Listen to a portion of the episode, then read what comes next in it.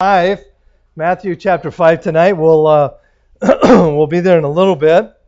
Um, but I want to I want to take a few minutes and and talk about something that is different but that is relevant to our study in the uh, book of Matthew uh, with the Sermon on the Mount. and that is, um, even though it's not a part of the Sermon on the Mount, it, it helps understand, I think it, it helps me understand uh, the Sermon on the Mount. So, um, have you ever wondered why it seems like, and the, the, the word, I want to emphasize the word seems, that there are differences between the four Gospels? Okay? Uh, you, can, you can read a story and it's a little different than one of the other Gospels. Um, uh, excuse me. um, uh, why is why you know why does one gospel emphasize a certain part of a story where another another one of the gospels emphasizes a different part of the same story? Uh, just just uh, I think it was yesterday. Uh, Melanie and I were talking, and she this morning taught on the uh, the little boy with the the the um, loaves of bread and the fish. and she she asked me a question, and I did not know this, but she she said, "Did you realize that that story only appears in one of the Gospels?" Oh, the little boy portion of it. Okay, the story uh, is in other other Gospels, uh, uh, but the the little boy is only mentioned in one of them. Um, and have you ever wondered why that is?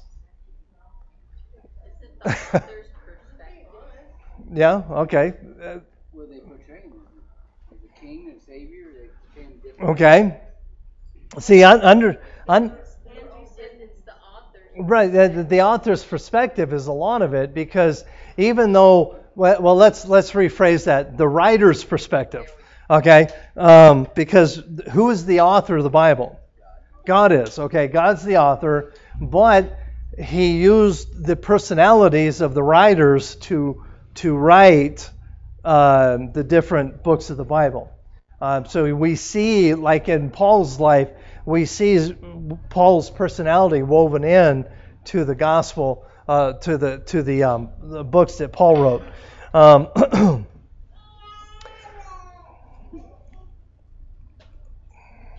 yeah, he's yeah doing a good job.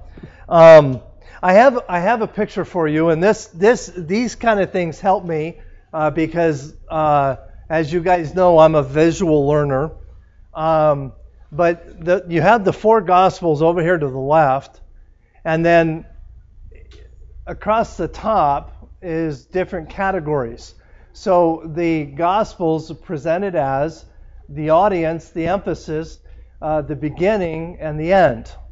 Uh, so understanding these things helps, I believe, helps uh, as you read through the Gospels. And if anybody wants a copy of this, I'm sure uh, we can we can make a copy of this if anybody wants one. I just snagged it off the internet. But Matthew writes from the perspective as Jesus being king. Uh, he uh, his audience is the Jews. The emphasis of his writing is prophecy being fulfilled.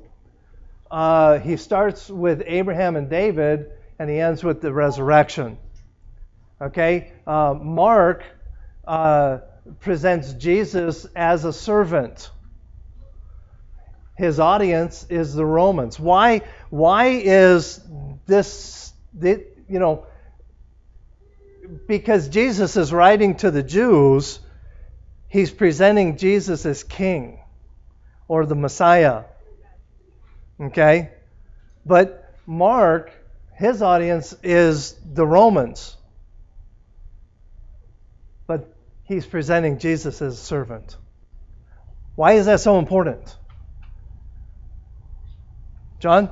Well, it's just as important as who is writing it. Matthew, Right.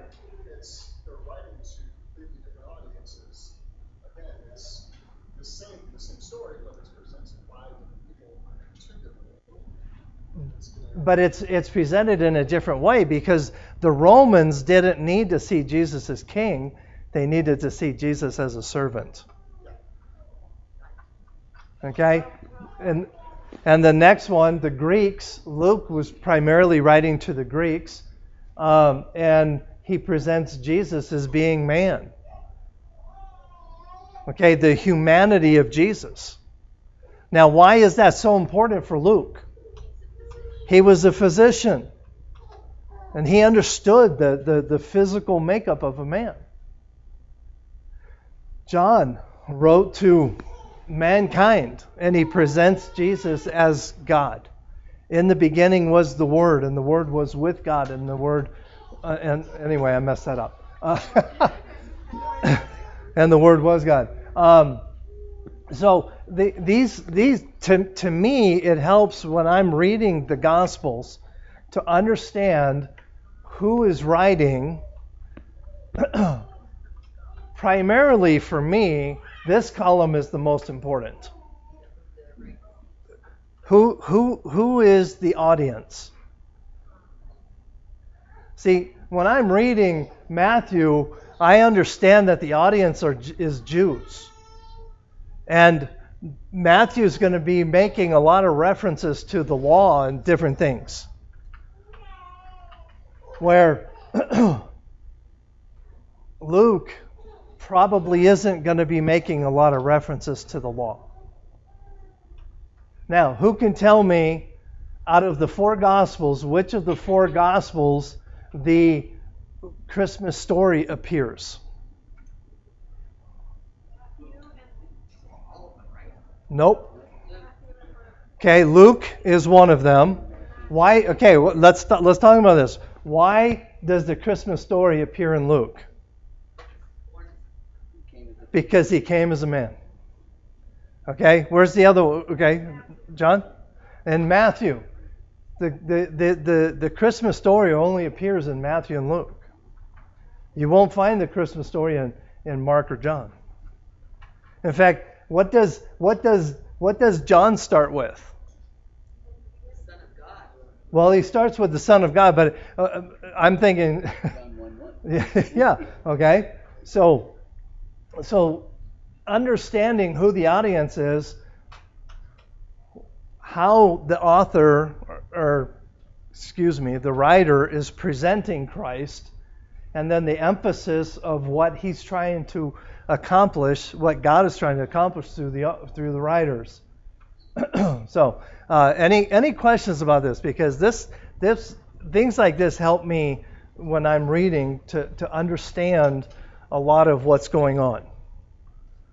so, any any questions before we before we move on? Yes. Not a question, but a comment. So to explain it this way, so on a Sunday night, a pastor is usually preaching to all or mostly all saved people, people that have been born again. So that's why a Bible study is more in depth. Whereas on Sunday morning, or like at your dad's memorial service, you knew there were many unsaved. Right. So you will present the gospel because they need to be saved. So you just knowing the audience. Right. Right. How crucial that is. Right. Okay. Anything else before we move on? Okay. Question. And hopefully you know this because I told you to turn there earlier. But what book of the Bible is the Sermon on the Mount? In the book of Matthew. Why is it so important that Matthew be the one that records the Sermon on the Mount? yeah, Chris, Chris, Chris took away your cheating chart. okay, why, why is it so important? Can you put it back up, Chris? Yeah. Okay. okay, the book of Matthew. Why, why is it so important? Okay, who, who is his audience? Oh, the teenager should. Okay. All right. John? Oh, okay, Lily. Lily, go ahead and answer it.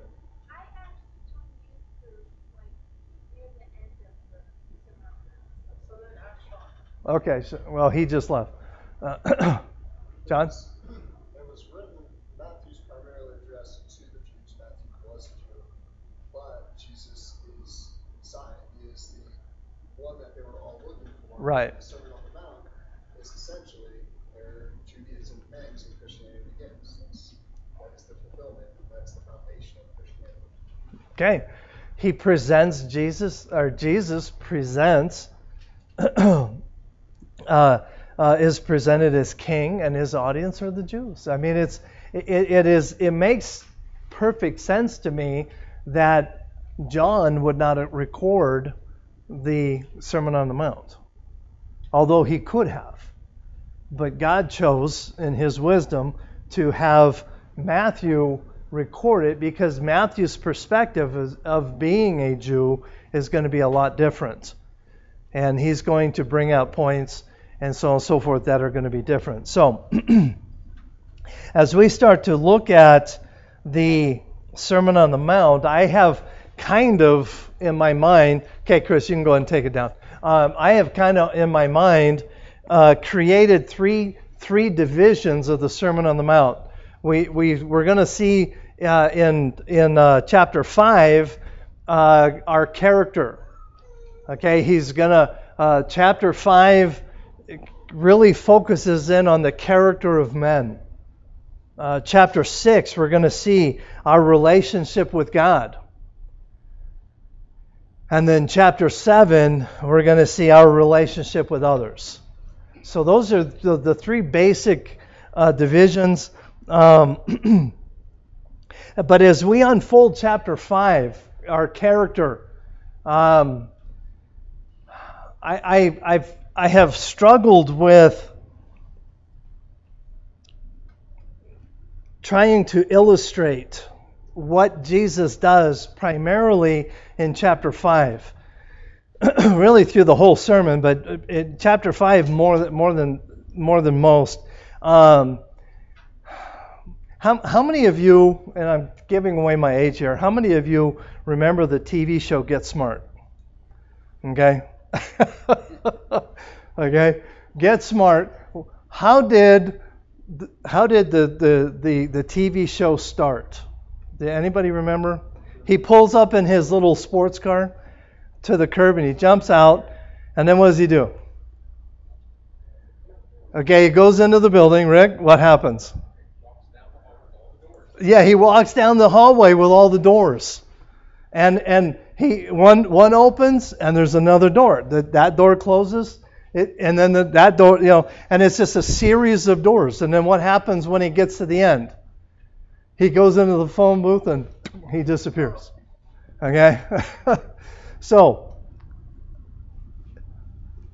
as as Jesus is presenting the Sermon on the Mount, primarily in chapter 5, it is a series of doors or gates, but for for our point tonight, uh, we're going st- we're going to call them layers. Okay, there's a series of layers that Jesus is going to start peeling back in our lives. And, and I, I chose to go with the, the idea of a layer because what, what happens when God reveals a layer of sin in our lives? Can, can it kind of hurt sometimes? I, I think of I think of the you know the old saying of you know referring to someone oh they're like an onion you just got to peel them back one layer at a time and and and I feel like sometimes that's what God does in our lives is he just peels back a layer and he reveals something to us so as we start to go through this kind of kind of keep that in mind because the, the Sermon on the Mount is a very deliberate sermon. It is not just a series of random comments, uh, these you know random feel good wisdom filled sayings. Each one of them has a purpose, and each one of them builds on the next.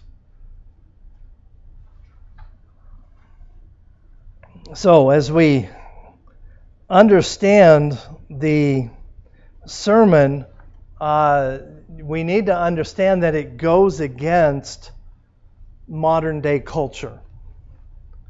Everything Jesus taught goes against everything that our culture teaches us today. Well, the Jewish culture too, yes, absolutely. because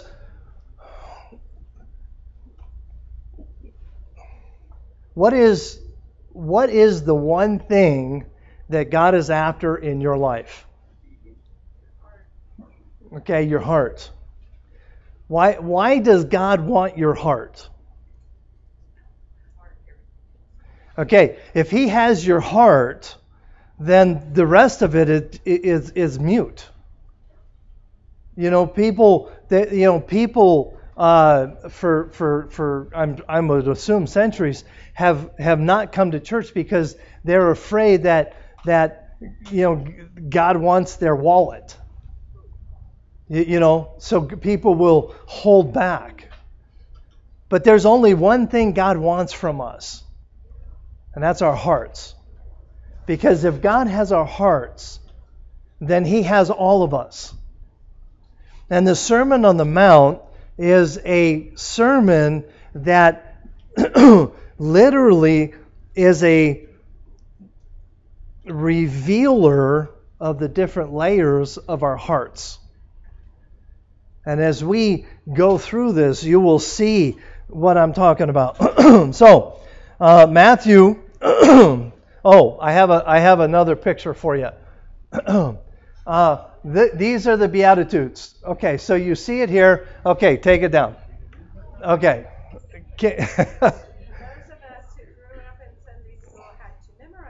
Okay, how many of you how many of you can name one of the beatitudes? Okay, name one. Okay, another one.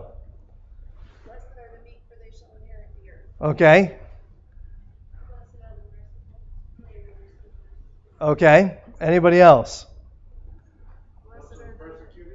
Okay, persecuted. Okay, that's five. Three more. Peacemakers. Okay, that's seven. Got one more.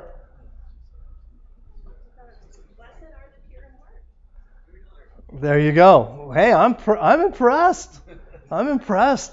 Okay, you can put it back up. I don't know if you can read this, but um, uh, blessed are the poor in spirit, those that mourn, uh, the meek, hunger and thirst after righteousness, the merciful, for they shall be shown mercy, uh, the pure in heart, uh, the peacemakers, and then the persecuted. so these are the Beatitudes uh, that we're about to read in Matthew chapter 5. Let's start reading in verse 1. And it says, And seeing the multitude, he went up into the mountain. And when he was set, his disciples came unto him, and he opened his mouth and taught them, saying, Blessed are the poor in spirit, for theirs is the kingdom of heaven. Blessed are they that mourn, for they shall be comforted. Blessed are the meek, for they shall inherit the earth. Blessed are they which do hunger and thirst after righteousness, for they shall be filled. Blessed are the merciful, for they shall obtain mercy. Blessed are the pure in heart, for they shall see God. Blessed are the peacemakers, and they shall be called the children of God. Blessed are they which are persecuted for righteousness' sake, for theirs is the kingdom of heaven. Blessed are ye when men shall revile you and persecute you, and shall say all manner of evil against you falsely for my name's sake. Rejoice and be exceeding glad, for great is your reward in heaven. For so persecuted they the prophets which were before you. Let's pray. Dear Lord, thank you for this day. Thank you for your love and for the work you do in our lives. And Lord, thank you for this, this, this sermon that you gave us. And Lord, as we spend time uh, this, this evening uh, starting this incredible message, we ask, dear God, that you would help us to see the different layers in our lives. And Lord, start to show us the need of our own lives that we need to incorporate into our into our lives. We are truly thankful and grateful for all that you do. For it's in Christ's name we pray. Amen. Okay, so who can tell me why they are called the Beatitudes? Is it because every one of those verses, well, all but, I think all but one, starts with a B, uh, blessed, the word blessed. Is that why it's called the Beatitudes? No, they're supposed to be our attitude. There you go. Okay? Boy, who's preaching here? You or me? okay? No, that's it. No, these are characteristics that we are to be. Now, I want to I want to I want to make a distinction here because it, it may sound like I'm splitting hairs, but if you understand what I'm going where I'm going, hopefully it'll make sense. They are not the do attitudes. They are the be attitudes. Okay? What is the difference between doing and being? Will. You will. You will. Okay, your will. Okay. Being is an inward change. Okay. Okay. All right. All right. John? I see doing as a singular thing. If you're going to do something, there's an end to that. But if you be something, Okay. All right. There you go. Doing is a one time action, usually, or at least it has an end. But when we be something, it is a change of character.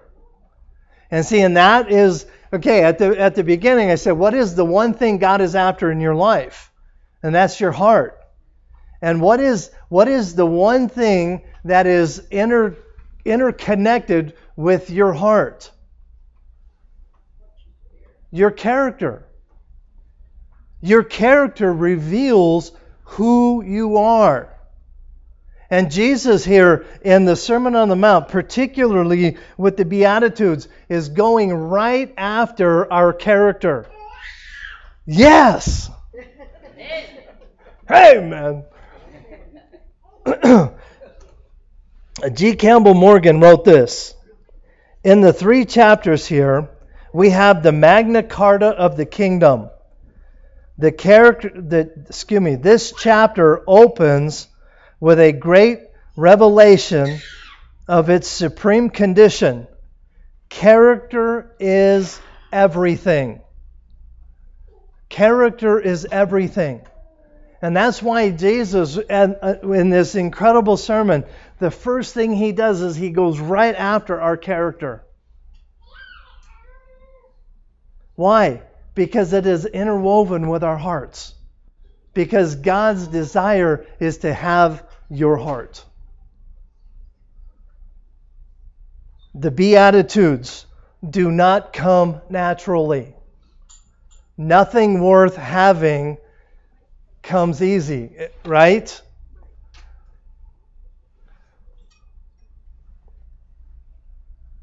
It takes the Spirit of God revealing things in our lives and helping us grow that shapes our character. So, I have a really cool slide for you. The Beatitudes. Living right side up in an upside down world. now, I don't know about you, but every time I look at that, I get dizzy. But don't don't we live in an upside down world? Where the thing the things that we're going to be talking about in this sermon the world is going to say you're crazy. But God says, no, no, no, no. The world is upside down. I'm not upside down. Living right side up in an upside down world.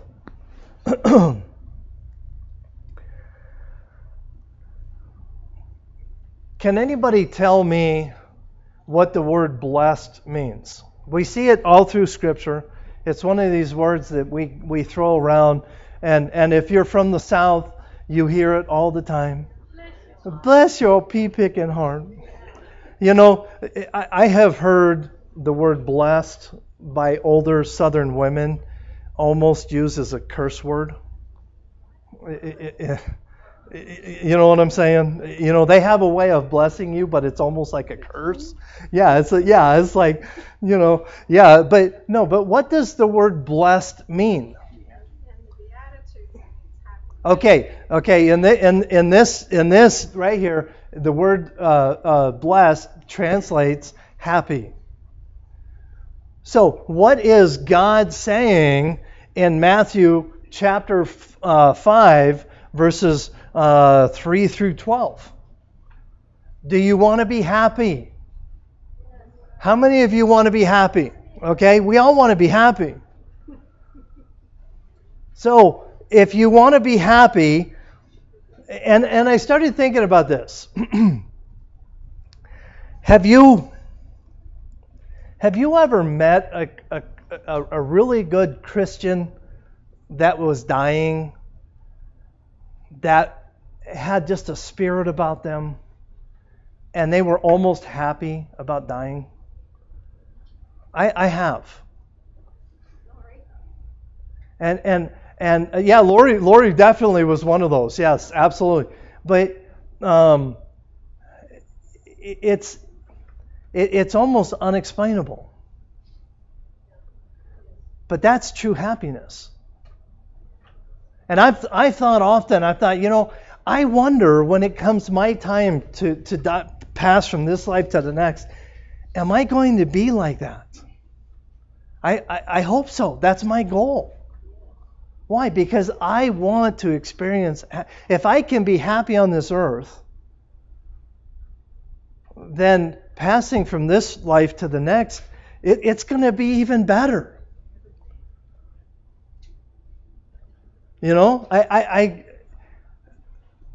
so why wouldn't I want to be happy? Now, is happiness something that that is a feeling? Okay? We we associate happiness with with what? Happenings. Happenings. Okay? What is the the environment in which I am in either makes me happy or sad right? Is that happiness? You choose happiness. Can a person be happy in the midst of absolute chaos? I live that way.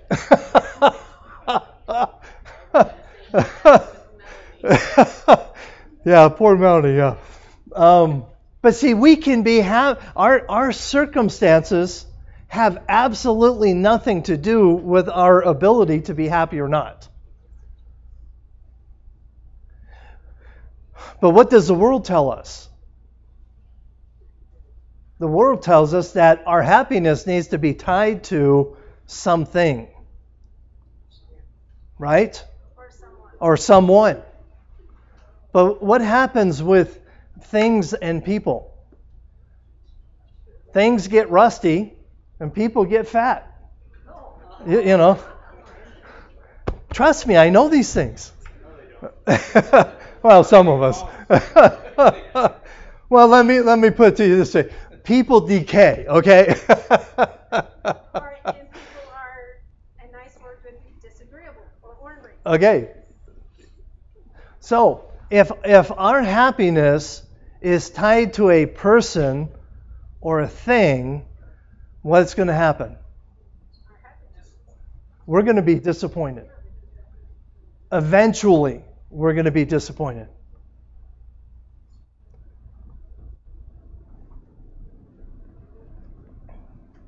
So, layer number one.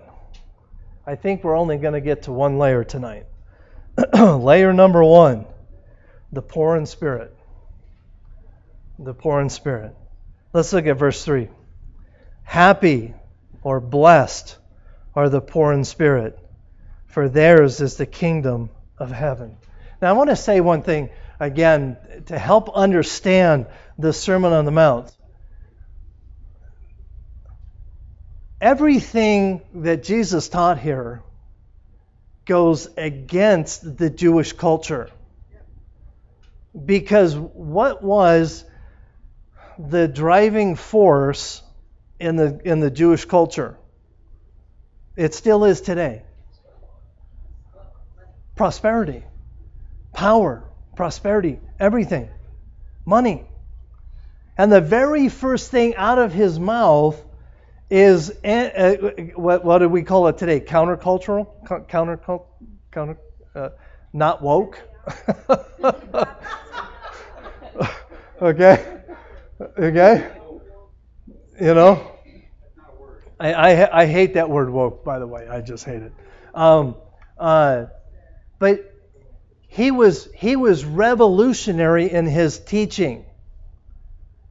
And the, the, the, people that were listening to him were blown away by his, his teaching because it is not what they were hearing from the synagogues. And the very first thing out of his mouth is, Blessed are the poor in spirit, for theirs is the kingdom of heaven. Now, simply put, the poor in, the poor in spirit here is acknowledging spiritual poverty, not physical poverty. Okay? Please understand this. Jesus is not talking about physical wealth, he's talking about spiritual poverty. To genuine to genuinely and sincerely uh, realize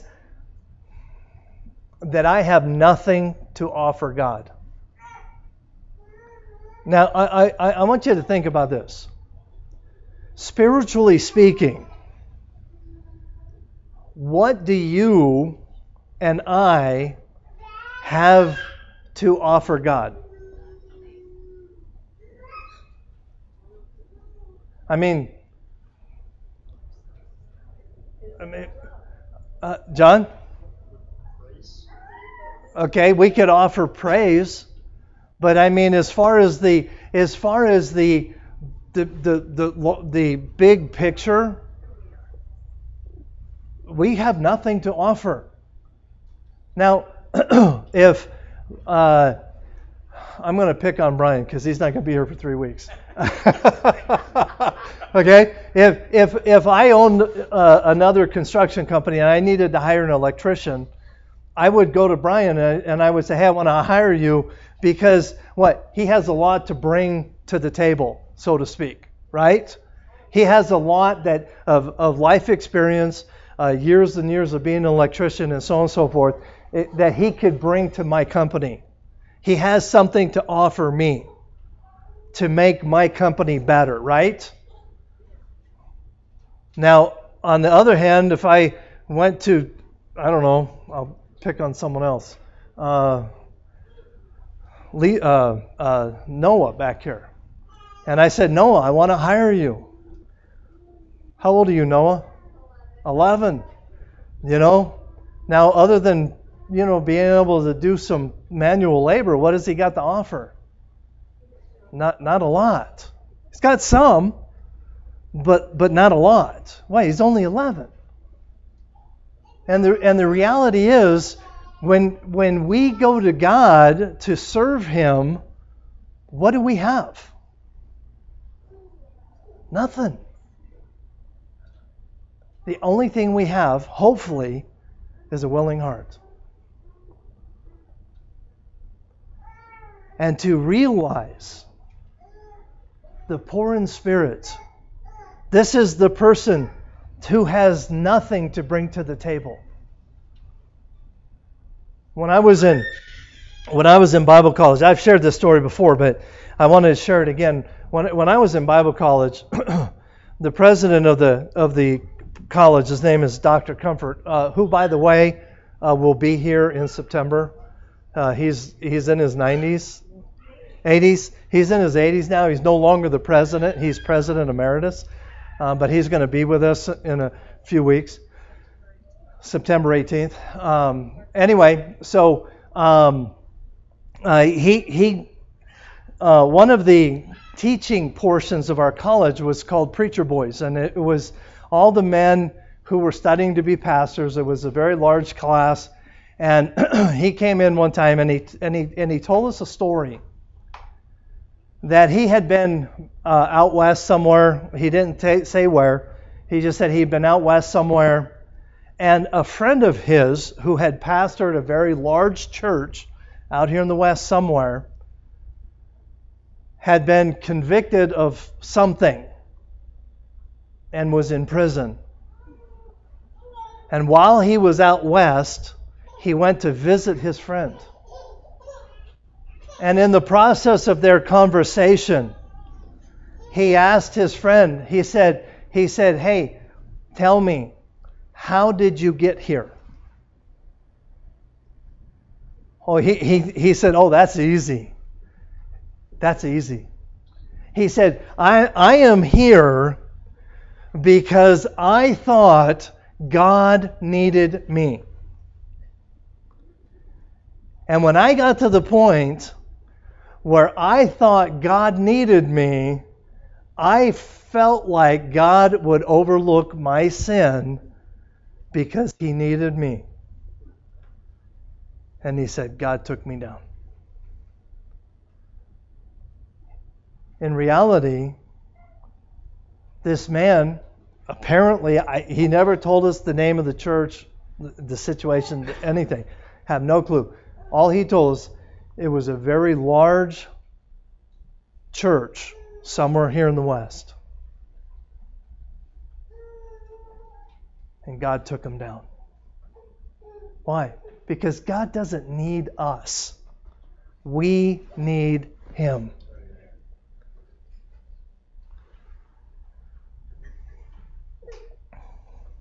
Isaiah, in his, preaching, would use the word woe. Okay, let me ask you a question. In the Old Testament, when the word woe was used, what, what, what is that equivalent to? Yeah, stop, beware. I mean, it was a very strong word. And Isaiah, in his preaching to the nation of Israel, would use that word. Uh, and uh, get, let me give you an example. Isaiah chapter 5, uh, in verse 20 to 22, it says, Woe unto them that call evil good and good evil, that put dark for light and light for darkness that put bitter for sweet and sweet for bitter. Woe unto them that are wise in their own eyes and prudent in their sight. Woe unto them that are mighty to drink wine and men of strength to mingle strong drink. What, now, now is, is Isaiah right in all of these woes? Absolutely, he is.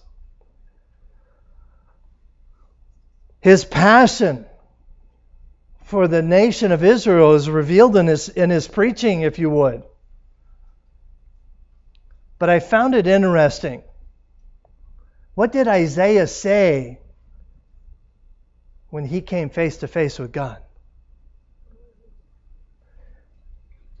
Isaiah chapter 6, verses 1 through following. In the year that Uzziah or King Uzziah died, I saw also the Lord sitting upon a throne, high and lifted up, and his train filled the temple. Above it stood uh, the seraphims, each one had six wings, and with twain did cover his feet, and with twain his uh, he covered his feet, and with twain he did fly. And one cried unto another, saying, Holy, holy, holy is the Lord of hosts. The, world, the whole world is full of his glory. And the posts of the doors moved at the voice of him that cried, and the house was filled with smoke. And I said, Woe is me. Same word. Woe is me. For I am undone, because I am a man of unclean lips, and dwell in the midst of people of unclean lips. For mine eyes have seen the King, the Lord of hosts. See, the first layer that God shows us in verse 3 of the Sermon on the Mount or, or the Beatitudes is the layer of genuine humility. Genuine humility. I have nothing to bring to the table. God does not need me. I need Him. That is humility. That is genuine humility.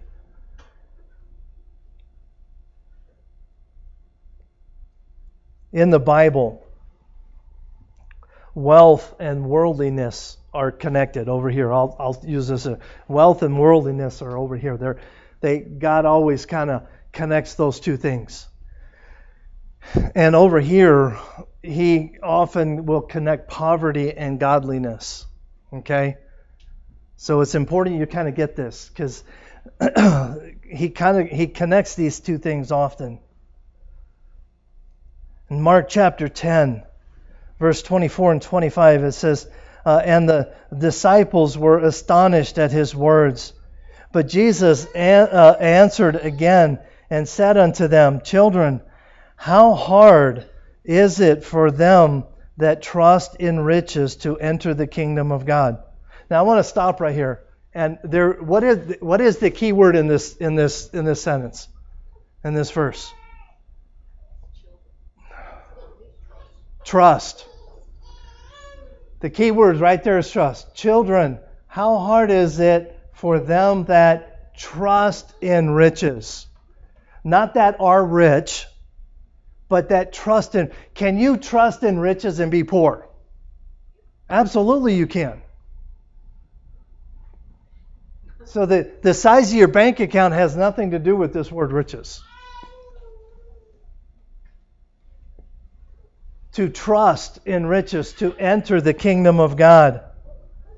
It is easier for a camel to go through the eye of a needle than for a rich man to enter into the kingdom of heaven. Why is that? Why is that? Because rich people tend to trust in their riches. Let me, let me illustrate it to you this way.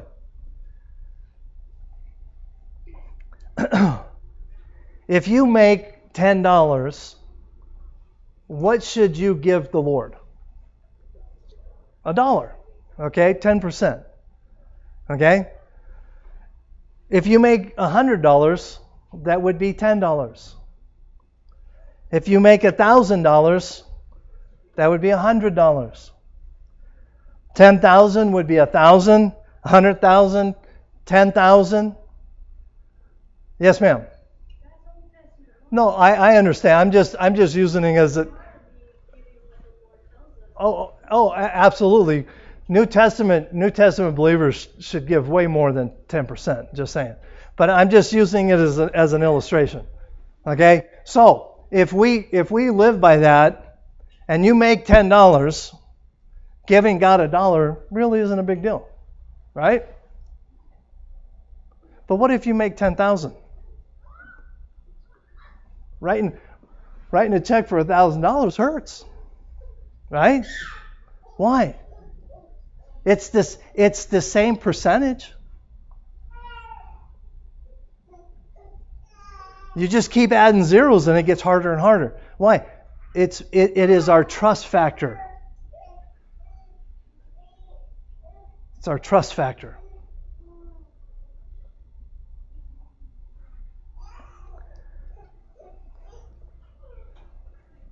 Poor in spirit does not mean poor in, in your bank account.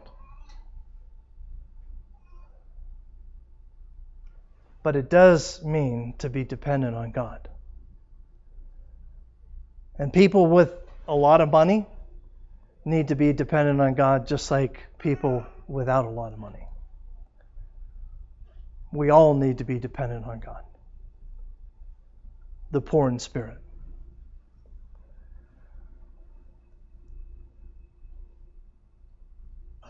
Proverbs chapter 8, verse 13 The fear of the Lord is to hate evil, pride and arrogance are, uh, excuse me, arrogance and the, uh, and the evil way are the forward mouth do I hate. You know, God hates pride, but He loves humility. Because the opposite of humility is what? Pride.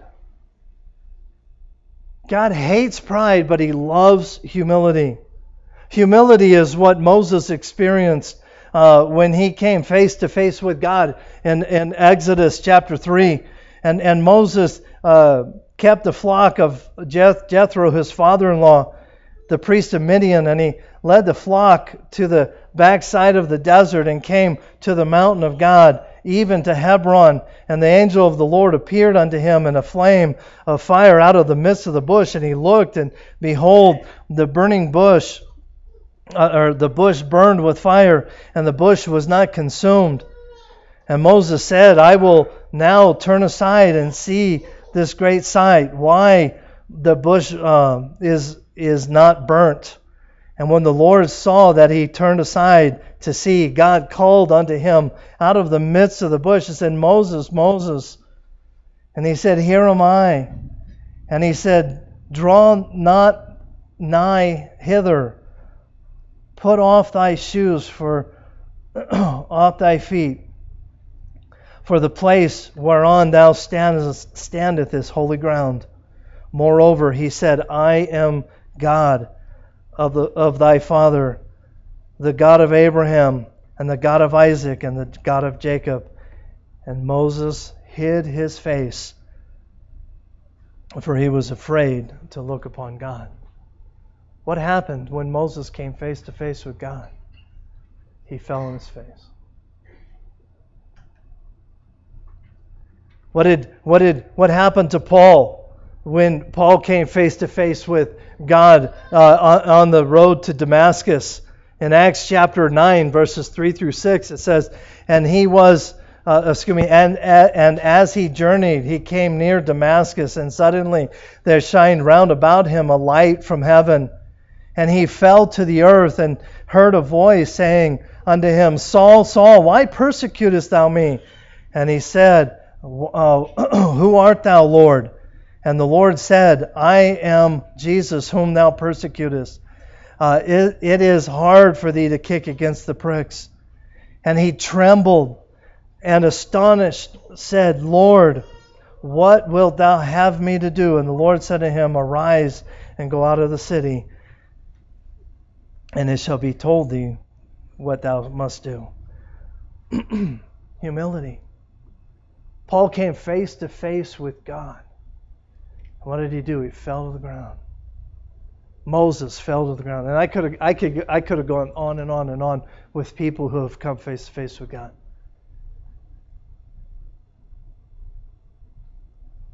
Blessed are the poor in spirit,